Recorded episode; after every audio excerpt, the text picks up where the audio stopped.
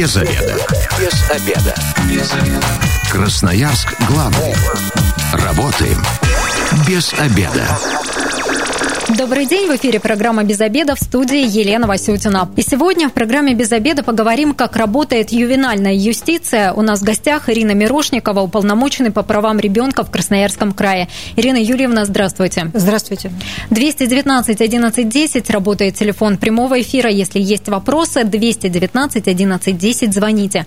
Конечно, неприятный повод, по которому мы сегодня с вами встретились. На прошлой неделе всех а, красноярцев потрясла новость о том, что в поселке Бор молодая мама а, бьет э, своего полуторагодовалого ребенка, у которого есть инвалидность, и вот эти кадры родительской жестокости, они попали и в социальные сети, и показывали их федеральные каналы. Ирина Юльевна, я знаю, что вы тогда сразу же выехали в Назаровский район, а, встретили, удалось ли встретиться с родителями, и вот детей видели вы или нет, как они себя чувствуют? Ну, самое главное, чего мне хотелось, это на самом деле увидеть ребятишек, э, убедиться в их безопасности и, в общем-то, познакомиться, познакомиться с ними, посмотреть, как произошедшее отразилось на их здоровье. Сразу же скажу, никто из ребятишек инвалидом не является. Информация об инвалидности, она совершенно недостоверная. Я была в больнице, я держала их на ручках, ребятишки хорошие, общительная, жизнерадостная. Малыш с удовольствием пошел ко мне на ручки. Э, состояние здоровья у них нормальное, в меру вот их возрастной нормы. Поэтому с детьми сегодня все нормально, они находятся в безопасности. Что касается родителей, ну, у меня такого намерения и не было встречаться с ними. Информация о них нам уже известна, мы ее видели, мы уже насмотрелись э, на родителей. Мама в настоящее время находится в ВВС, она, как вы знаете, задержана по решению суда, поскольку возбуждено уголовное дело в отношении ее. Но с папой видеться тоже необходимости у меня не было. Я пообщалась еще и с бабушкой детей, то есть с мамой вот этой вот нашей мамы. Вот такова была моя цель. Ну, естественно, проверка деятельности э, всех органов системы профилактики, проведение совещания, разбор этих результатов совещания. То есть разговор был очень серьезный. В данном случае как должна была сработать ювенальная юстиция и насколько корректно она сработала? Потому что соседи же говорят, мы жаловались на родителей. Не раз в органы опеки передавали информацию, что они бьют детей, что там вот есть э, жестокость, факты жестокости. Реакции вроде как не было, вот тоже как сейчас в СМИ пишут. Ну, вы знаете, в основном соседи, друзья стали обращаться обращаться с э, указанием на такие факты после того, как все произошло, если честно. Что касается органов опеки, то э, они уже знали об этой семье, знали о том, что родители в этой семье плохо исполняют свои обязанности. Вот факты избиений не были известны. И родители еще в конце прошлого года, еще осень, ой, органы опеки еще в конце прошлого года выходили в суд с намерением лишить родительских прав обоих родителей. И, в общем-то, вина органов опеки заключается в том, на мой взгляд, что они не смогли доказать суду, то, что родители плохо исполняют обязанности. Вот это проблема. Как должна была сработать ювенальная юстиция? Ну, вот знаете, я считаю, что она бы на самом деле сработала, если бы тот человек, который снимал эти неблаговидные, жуткие кадры, которые всех потрясли, вот если бы этот человек вовремя отреагировал бы, не продолжал снимать, на мой взгляд, э, подстрекая маму к таким действиям, потому что это вот из кадров совершенно четко видно, а заявил бы, либо еще правильно правильнее было бы, воспрепятствовал бы этому, то я думаю, что результаты были бы лучше и, в общем-то, э, вовремя бы совсем разобрались. Я самое главное хочу сказать, что я в ребятишках не увидела того, чего очень опасалась увидеть. Э, ребятишки не, э, не подвергались регулярно насилию, регулярно истязаниям они не, подтвержд... не подвергались. Вероятно, это было несколько эпизодов все-таки, вот, но, тем не менее, они все равно являются, естественно, основанием для возбуждения уголовного дела. То есть ситуация такая. Полиция накануне сообщила, что только за февраль, меня эти цифры потрясли, только за февраль в Красноярском крае 45 детей изъяли из семей, потому что есть какие-то подозрения о том, что там может быть жестокость или ненадлежащие уходы за детьми. 45 детей только за один месяц. А у нас всегда такая статистика, либо вот просто в этом году какой-то всплеск агрессии родительской? Нет, я бы сказала, что это обычная статистика. В общем-то, это не говорит регулярно регулярно применяемом насилии, это говорит о том, что родители, что дети были изъяты из обстановки, которая может быть для них опасной. Ну, например, ребенок находился без присмотра, вообще находился без родителя. Если это малолетний ребенок, ну, можно, наверное, предвидеть, что могло бы произойти. Либо родители, ну, к примеру, находились в состоянии алкогольного опьянения, и дети были изъяты из этой ситуации, поскольку, ну, это тоже могло бы им значительно навредить. После того, как с каждой из этих ситуаций разберутся органы системы профилактики, комиссия по делам несовершеннолетних, ну, безусловно, большая часть детей возвращается в свои семьи, потому что, ну, вот родители все-таки, вероятно, делают правильные выводы о том, что за детьми нужен постоянный, регулярный присмотр и уход. Поэтому для многих родителей это становится уроком и не всегда заканчивается лишением родительских прав, я вас уверяю. Вот, кстати, когда показывают сотрудников органов опеки, например, в фильмах, они, на мой взгляд, предстают не очень хорошими людьми, mm-hmm. которые а, к родителям придираются, пытаются всяческим образом а, создать условия, чтобы ребенка забрать из семьи. Вот таким образом экранизируют режиссеры сейчас а, представители этой профессии. Всегда ли это так? Это действительно, ну, это больше защитник, либо человек, который э, четко на грани, на букве закона работает и должен все четко соблюдать. Безусловно, орган опеки – это та структура, которая одной из первых встает на защиту прав детей. И мне на самом деле очень не нравится вот эта демонизация сотрудников органов опеки и попечительства, потому что хорошем как-то вот говорить не принято. Но я вас уверяю, очень много сотрудников опеки и много районов в нашем Красноярском крае, где органы опеки работают очень хорошо и очень качественно. Примем звонок 219 11 10, телефон прямого эфира. Сегодня говорим о работе ювенальной юстиции. Как вас зовут? Здравствуйте. Э, здравствуйте, меня зовут Александр. У меня... Алло. Да-да-да, мы вас слушаем. Задавайте вопрос. Э, у меня такой вопрос. Э, есть решение суда о порядке общения с внуком. Мама ребенка ну, до двух лет давала общаться, и вот на протяжении последних двух лет общаться не дает. Принципиально заявляет приставам, опеки Ленинского района. Нет, не дам и все. Когда приходил я на встречу, я дедушка, довольно-таки уже возраст за 60, э, желаю встречаться с внуком, видеться с ним, ну, какие-то подарки, это, как говорится, будем считать обязательством. Э, постоянно делает видеосъемку, потом начинает писать заявление в правоохранительные органы, якобы ее то ли обижают, то ли побить пытаются. Ну, вот такой вопрос. Как этот вопрос решать, чтобы все-таки я встречался с э, ребенком. Спасибо за вопрос. Спасибо за вопросы. Вы знаете, очень типичную проблему вы поднимаете. Но я первое, что хочу сказать, что решение суда – это такой документ, который обязателен для исполнения всеми сторонами. Он обязателен как для исполнения вот вами, дедушкой, и также он обязателен для исполнения мамой. Э, по какой-то причине не происходят эти встречи, и вот, судя по э, вашим словам, мама злоупотребляет своими правами. Но у меня здесь два, наверное, варианта все-таки. Первое, но не исключено, что со времени решения суда прошло уже какое-то время, возраст ребенка изменился, естественно, э, какие-то обстоятельства изменились. Не исключено, что можно через суд пересмотреть порядок решения суда и сделать его иным. Это первое. Второе. Ну, для того, чтобы решение суда было исполнено, ну, тогда нужно привлекать э, службу судебных приставов для этого. Вы сказали, что мама какие-то съемки производит. Ну, непонятно мне, что там можно производить, если встречи происходят благожелательно, если вот обе стороны, ну, вот вежливо друг с другом разговаривают, никто на ребенка э, ну, не, не, свои права не заявляет особо, и никто не шантажирует ребенка или маму. Ну, тогда, в общем-то, все должно быть урегулировано вот в таком вот в добровольном порядке в присутствии службы судебных приставов. Если происходит какая-то нервозность во время этих встреч со стороны, ну, я не про вас конкретно, а вообще, может быть, с одной стороны или с другой стороны, ну, вот тут как-то нужно попытаться взять э, себя в руки и не провоцировать другую сторону на то, чтобы решение вот в отношении ребенка было таким, не общаться и все. Вот все-таки здесь есть над чем работать. Если вот это то, что я могу сказать, в общем-то, в прямом эфире. Если вы желаете, вы можете обратиться к нам в службу. Мы э, подробнее рассмотрим вашу ситуацию. Может быть, дадим какие-то более подробные рекомендации. Может быть, подключим к участию в таких встречах психолога. Наш телефон рабочий 221 3008. Пожалуйста, обращайтесь. То есть можно, можно обратиться в службу Конечно. уполномоченного по правам ребенка в Красноярском крае. Да. Принимаем еще один звонок 219 11 10. Здравствуйте, как вас зовут?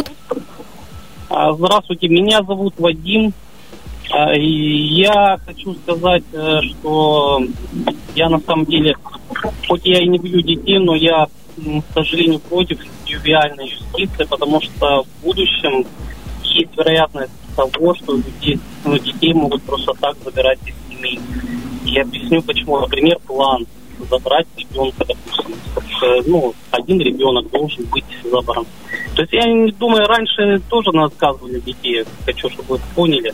А, и хорошие люди вырастали из них. И, соответственно, ну, соответственно, я, конечно, против ювелярной Спасибо большое за ваше мнение. Вот мне, кстати, два вопроса из комментария радиослушателя а, вытекают.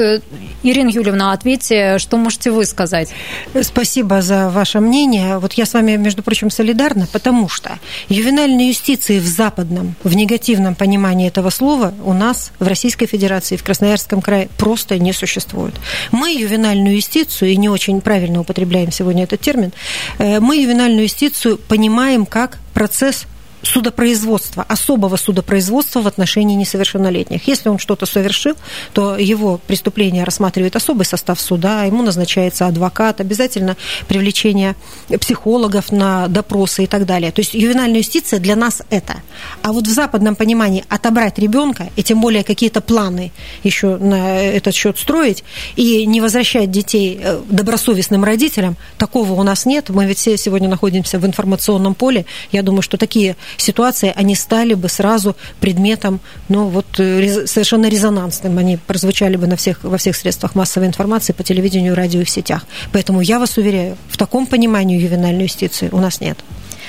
А, Вадим комментировал, говорит, что раньше же тоже детей наказывали, да и сейчас наказывают, и многие родители ремень применяют в качестве воспитательной цели. Вот что считать жестокостью, а что считать э, все-таки моментом воспитательным? Ну, вы знаете, мудрый родитель, я думаю, сам разграничит это, но на самом деле жестокость – это что? Это применение физического насилия, это систематические избиения и истязания – Э, это насилие может быть не только физическое, но и психологическое, постоянные попреки, постоянное унижение человеческого достоинства. Насилие – это еще и пренебрежение нуждами, когда родитель вообще не исполняет свои обязанности по отношению к ребенку, не интересуется, где он находится, чем он занимается, накормлен он или нет, одет, обут или нет и так далее. То есть насилие – это понятие вообще-то очень сильно многогранное. А воспитывать, конечно, нужно, и мудрый родитель всегда поймет, как и чем, собственно говоря, наказать своего ребенка, потому что за проступки тоже э, нужно наказывать, поскольку безнаказанность, она, конечно же, тоже вредна для воспитания. Ну, кстати, у нас пристальное же внимание уделяется, если вдруг какой-то, вот у меня ребенок, если вдруг с синяком каким-нибудь придет в детский сад, обязательно воспитатель спросит, а откуда у вас этот синяк, упал он или, ну, может быть, кто-то его вот покалечил? Я считаю, что вот э, в настоящее время все-таки в обществе сформировалось уже негативное отношение к насилию по отношению к детям. Я помню наши более ранние эфиры сколько-то лет назад, когда родители звонили тоже и говорили, а вот меня в детстве лупили, и я тоже буду лупить, и ничего в этом особенного не вижу. Сейчас я такого практически не слышу. И вы сами видите, что вот случай, он стал настолько резонансным, он взбудоражил практически всех жителей Красноярского края. Я сегодня получаю ну, массу вопросов. Массу вопросов, и, в общем-то, все средства массовой информации, на мой взгляд, откликнулись на это происшествие. Вот, собственно говоря, это свидетельство того, что, что ну, насилия быть не должно, это отношение к детям. Красноярск главный. Консультации по любым вопросам. Бесплатно. Без заведа. Программа «Без обеда» возвращается в эфир в студии Елена Васютина. Сегодня говорим, как работает ювенальная юстиция. У нас в гостях Ирина Мирошникова, уполномоченный по правам ребенка в Красноярском крае. 219 11 10 работает телефон прямого эфира. Если у вас есть вопросы по нашей теме, звоните 219 11 10. Мы в первой части программы уже затронули тему того, что сотрудников опеки немного демонизируют в фильмах, например. И у красноярцев, конечно, тоже настороженная отношение к этим людям. Скажите, какие права у родителей есть перед сотрудниками опеки? Они всегда могут, э, ну вот им поступил какой-то сигнал, они в любом случае могут прийти в квартиру и посмотреть, как живет ребенок, либо можно их не пустить, отказать. Ну, безусловно, вообще российское законодательство гарантирует неприкосновенность жилища и неприкосновенность частной жизни. Поэтому право родителя, в общем-то, и не открыть. А я думаю, что у сотрудников опеки, ну почему мы говорим только об опеке, и полиции и так далее, есть и другие способы проверить информацию. Это и делается. То есть право такое у родителя Конечно. есть. Примем звонок 219 11 10. Говорим, как работает ювенальная юстиция. Здравствуйте, как вас зовут? Здравствуйте, меня Иван зовут. Э, подскажите, вот у меня, может, он вопрос не совсем касается ювенальной юстиции. Вот у меня есть решение суда о встрече с ребенком. 21 февраля он, оно вступило в силу. Соответственно, по решению суда я в эти выходные должен ребенка забрать себе. Бывшей супруге звоню, предупреждаю, что приеду за ребенком. Она с меня требует какую-то бумажку, отписку от судебных приставов. Вот подскажите, это что, что у нас решение суда надо сначала зарегистрировать у судебных приставов, а потом Спасибо за вопрос. Распространенная да, проблема, когда кто-то препятствует общению. Да, да. Ну, вы знаете, решение суда, я уже говорила сегодня, оно обязательно для исполнения всеми сторонами. Уже на основании решения суда вы вправе обратиться э, по месту жительства там ребенка к маме и, в общем-то, исполнять решение суда, общаться со своим ребенком в то время, когда определено. Если какие-то препятствия мама создает, ну, это не есть, естественно, хорошо. Э, но я вам советую все-таки тогда к приставам сходить, потому что это, в общем-то, в ваших интересах. Потому что именно приставы, судебные приставы, обеспечивают исполнение решения суда именно так, как оно прописано ну, сходите вы э, с ним. Э, просто если на самом деле имеет место такой личностный конфликт, я думаю, что, может быть, и такая бумажка, она не очень-то разрешит эту ситуацию. Мой вам совет вот такой. Все-таки э, постарайтесь вести диалог с бывшей супругой, ну, вот корректно, не поддаваясь на какие-то провокации, э, не ругаясь, не упрекая в чем-то, в том, что случилось, почему брак распался и так далее. А все-таки постарайтесь склонить э, вот эту сторону сторону, к диалогу. Ну, так получилось, что вы расстались. Но все-таки в интересах ребенка, и вот это самое главное, что я сейчас скажу, в интересах ребенка сохранить для него и папу, и маму, а уже свои взрослые там, взаимоотношения все-таки разруливать, не привлекая к этому ребенку и не спекулируя им. Ирина Юльевна, а насколько вот эти вот конфликты взрослых, когда мы выясняем отношения при детях, э, когда родители позволяют себе насилие и упреки в отношении ребенка, насколько это на личность э, будущего уже взрослого человека влияет? И как складывается судьба таких детей, которые постоянно подвергались насилию? Да что вы, складывается, естественно, очень сложно, и правильный вы совершенно задаете вопрос. Я, вы вот э, чуть раньше вы задали вопрос о том, какие права есть у родителей. А я хочу сказать о том, какие есть у родителей обязанности.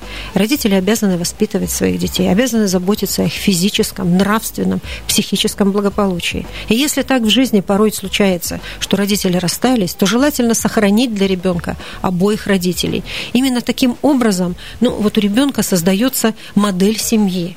Мы сталкиваемся порой с тем, что вот в результате э, конфликтных э, взаимоотношений между родителями ребятишкам требуется привлечение психологов, поскольку они часто становятся свидетельством, э, свидетелями вот этих вот взрослых разборок. А были и такие случаи, когда требовалось и привлечение психиатров вот это все-таки в руках родителей этот вопрос То есть сохранения мы, здоровья. Мы взрослые вообще напрямую, не... напрямую влияем на то, как вырастет наш ребенок. И, кстати говоря, ребенку, пережившему такую ситуацию, впоследствии сложно создать свою благополучную, успешную семью и сложно воспитывать своих детей. Поэтому думать нужно об этом. Мы взрослые порой даже не, до... не отдаем себе отчет, насколько каждое наше действие влияет на будущее нашего ребенка. Поэтому здесь очень важно проявлять свою ответственность. Да, порой. Посмотри, какой ты недотепа, посмотри, что ты наделал, посмотри, какой ты. Это же все формирует комплекс неполноценности у ребенка и обязательно скажется и на его психике, и на его успеваемости даже в школе. В первой части программы вы говорили о том, что ну, ненадлежащее исполнение обязанностей это даже если вы оставляете ребенка без присмотра. Ну вот я как-то так сформулировала, даже да. если. Да. Но бывает, что взрослых детей, которые там уже ходят в школу, им, например, 8 лет, 9 или старше, они остаются дома одни. Можно ли в таком возрасте младших школьников оставлять дома одних, или есть какой-то возраст, с какого официально разрешено ребенку оставаться одному? Ну, нет, все на самом деле очень индивидуально индивидуально, естественно, законодательство не может никак регулировать эти вопросы, но я вот обычно говорю, что, на мой взгляд, э, оставлять без присмотра детей до возраста 7 лет дома одних все-таки нежелательно все-таки нежелательно. А там уже э, родители сами определяют вот эту меру дозволенности свидетелем была в своем дворе, в магазин ходит э, девочка с маленьким ребенком, ей самой это, наверное, лет пять. И ребенку, ну, года два, наверное, вот она с ним ходит в магазин, нянчится, и многие родители, конечно, а, возмущались. Я никуда не рассказывала об этом. Если вдруг мы видим вот такой пример, или, родить, э, или мы видим а, факты жестокого отношения к детям, куда можно обратиться и вот угу. куда сигнализировать? Ну, вот очень тревожный сигнал на самом деле вы говорите, потому что я не думаю, что пятилетний ребенок способен уберечь от каких-то проблем и обеспечить безопасности малышу. Но э, на самом деле есть куда обращаться. Э, можно в полицию, можно в органы полиции, во-первых. Э, там есть отделение по делам несовершеннолетних. Можно обращаться в комиссию по делам несовершеннолетних района, в котором проживает семья, и эти все контакты легко сегодня можно найти в сетях. Можно обратиться даже на детский телефон доверия. Он находится у нас в городе Красноярске. Я сейчас его номер скажу, э, чтобы, может быть, его записали, зафиксировали. Он вполне возможно пригодится когда-нибудь. 8 800 2122. 8 800 2122. Это телефон бесплатный, он анонимный, и он, между прочим, круглосуточный. То есть обращаться можно в любое время суток, даже не раскрывая свои персональные данные. Ну и обратиться можно к нам, в аппарат уполномоченного по правам ребенка. Я называла уже сегодня этот телефон 221 30 08.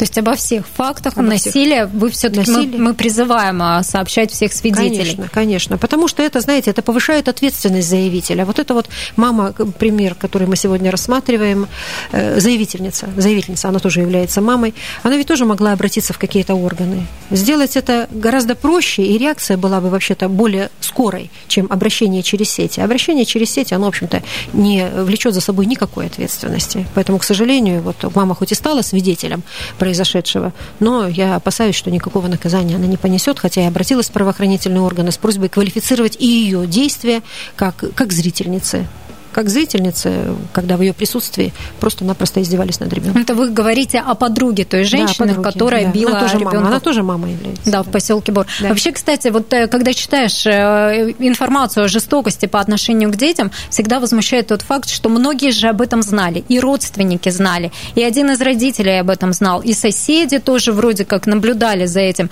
но тем не менее допускали, чтобы это систематически происходило. Ну да, поэтому, в общем-то, есть повод повод говорить о гражданской ответственности, о гражданском долге, который, в общем-то, гражданину несложно и выполнить. Нужно просто сообщить в какие-то органы. Я вас уверяю, такие обращения нам поступают регулярно, и далеко не все из них подтверждаются, далеко не все, но проверяются абсолютно все, поэтому мы лучше аккуратно, не обидев семью, добросовестную семью, мы лучше проверим. Бывают ли сигналами для органов опеки, ну, действительно, если какой-то синяк ребенок получил, пришлось обратиться за медицинской помощью, всегда такие сведения передают из скорой помощи, например, а, ну, в э, комиссию по делам несовершеннолетних, или куда она вот официально все-таки поступает. И потом начинаются у родителей проблемы. Есть такое, к сожалению, мне это не очень нравится, но есть вот такой вот приказ, на самом деле, который обязывает медицинских работников передавать информацию. Но, вы знаете, в общем-то, сотрудники э, дошкольных учреждений или школ, они, в общем-то, тоже нацелены на аккуратную проверку этой информации. Один синяк, он, в общем-то, еще ни о чем не может говорить сам по себе, потому что бывает в жизни такое и добросовестных родителей. Ну, спрыгнул ребенок неудачно с дивана, в это время э, оказался он без присмотра, и вот синяк, собственно говоря, произошел.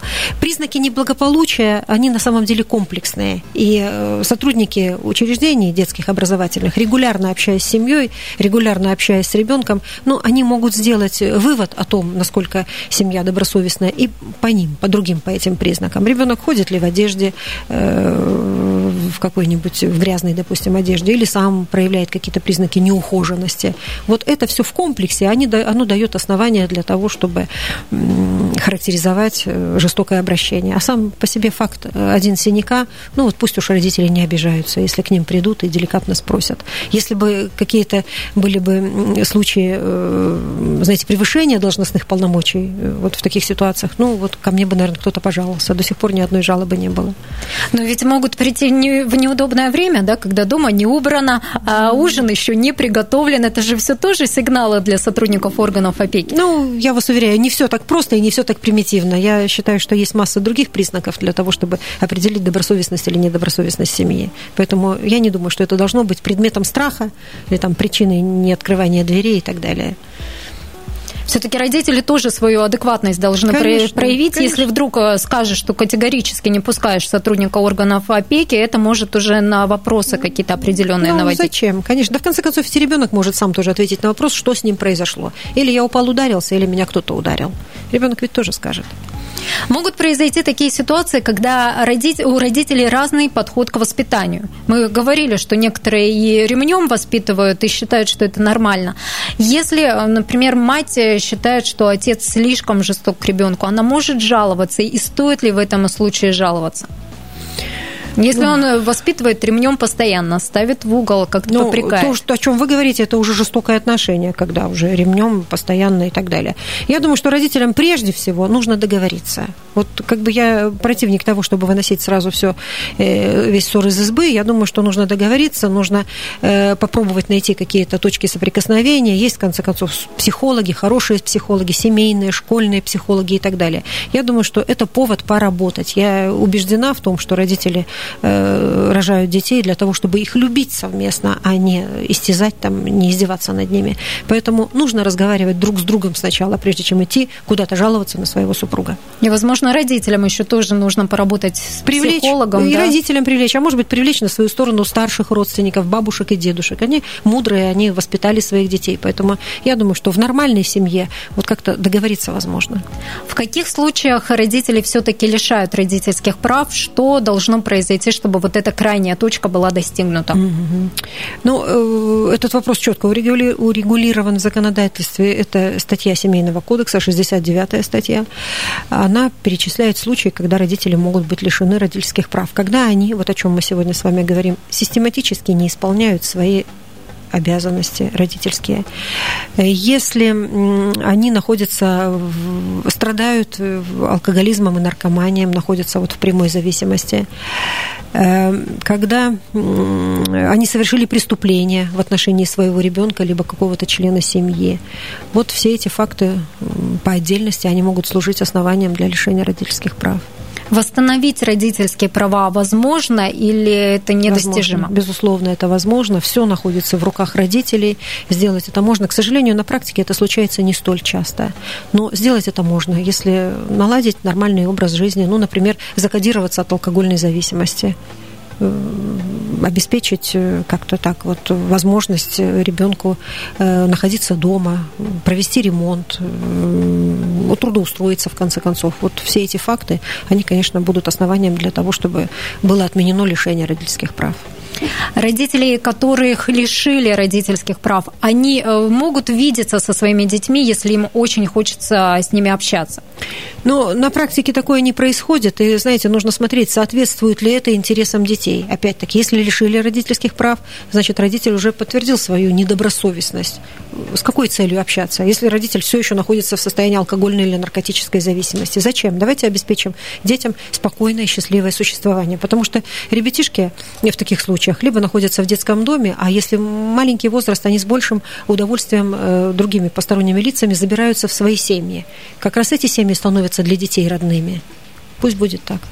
Ну и чаще всего детей все-таки вот таких, э, у кого родители лишены родительских прав, их забирают родственники ближайшие. Это, например, бабушки, да, братья, сестры родителей. В первую очередь такая возможность оформления опеки, она предлагается близким родственникам. Если близкие родственники отказались, то тогда э, будет предложено другим опекунам. И ребятишки, я повторяю, малолетнего возраста, такие, как наши вот ребятишки из Назарова, э, их с удовольствием берут в семьи. С удовольствием, может быть, даже и усыновят. Будем надеяться, что у детей из из Назарова. Там сейчас полтора года мальчик и девочка трех лет. Все служится хорошо. Может быть, бабушка возьмет их к себе под опеку, а возможно, ну, кто-то другой из родственников. Спасибо большое, Ирина Юльевна. Сегодня с уполномоченным по правам ребенка в Красноярском крае Ириной Мирошниковой мы говорили о том, как работает ювенальная юстиция. Если вы провели этот обеденный перерыв без обеда, не забывайте, без обеда зато в курсе. Без обеда.